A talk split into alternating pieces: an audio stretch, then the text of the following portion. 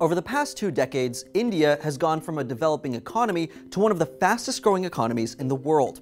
Today, it reigns as an emerging superpower with significant growth in nearly all areas population, financial markets, military, and more.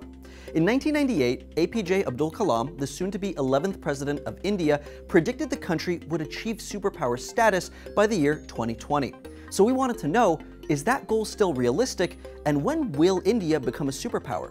Well, in some areas, India has far surpassed expectations. In the early 1990s, a series of neoliberal economic policies focused on capitalist growth rather than a long-term socialist economy. This resulted in a GDP jump from about $500 billion in 2002 to two and a quarter trillion dollars in 2017, one of the most significant increases in recent history. On the back of this dramatic growth, millions in India have been lifted out of poverty, and since the early 2000s, the country has been on track to double average income. After China and the United States, India has the third most purchasing power on Earth, making them a strong contender for superpower status based on economic influence alone.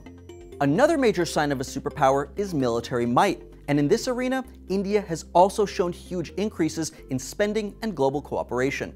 Over the past decade, India has tripled its defense expenditures, and as of 2016 was the fifth largest military spender in the world. Prime Minister Narendra Modi has announced plans to focus on arms production, as currently India imports more weapons than any other country, accounting for a massive portion of its $55 billion defense budget. As of 2017, global firepower ranks India as the fourth most powerful military on Earth and notably, India is one of the few nuclear ready countries. And in fact, this military power has meant that India is able to forge strong geopolitical alliances in Asia, particularly as a US ally. The United States has ongoing counterterrorism efforts in both Afghanistan and Pakistan, both of which border India. As such, India has provided the US use of its military bases and serves as an important counterpoint in the region against China, another emerging superpower. India is even close to a permanent seat on the UN Security Council, having been repeatedly elected and with the support of the US, the UK, Russia, and France. Even China has supported a larger role for India within the United Nations.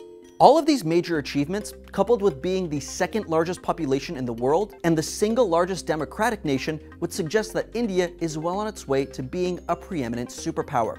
But India still faces major developmental challenges. Widespread issues such as corruption in government, the use of bribery, and sweeping nepotism are significant hurdles to overcome. A 2005 study found that more than 9 out of 10 Indians had at one point paid a bribe to a public official, and globally, India ranks 79th in corruption.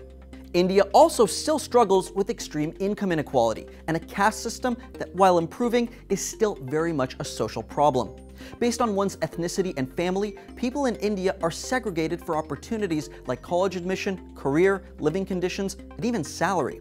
While aspects of the country's economy, industrialization, and military are well on their way to being a superpower, as with any other country, there are still social conditions to address. But these hurdles are not intractable and have steadily improved over the past decade. As 2020 approaches, fewer and fewer academics and political analysts believe India has enough time left, with most estimates revising India's timeline to superpower by 2030, following the European Union and China. The question isn't whether or not India will be a superpower, but what kind of superpower it wants to be.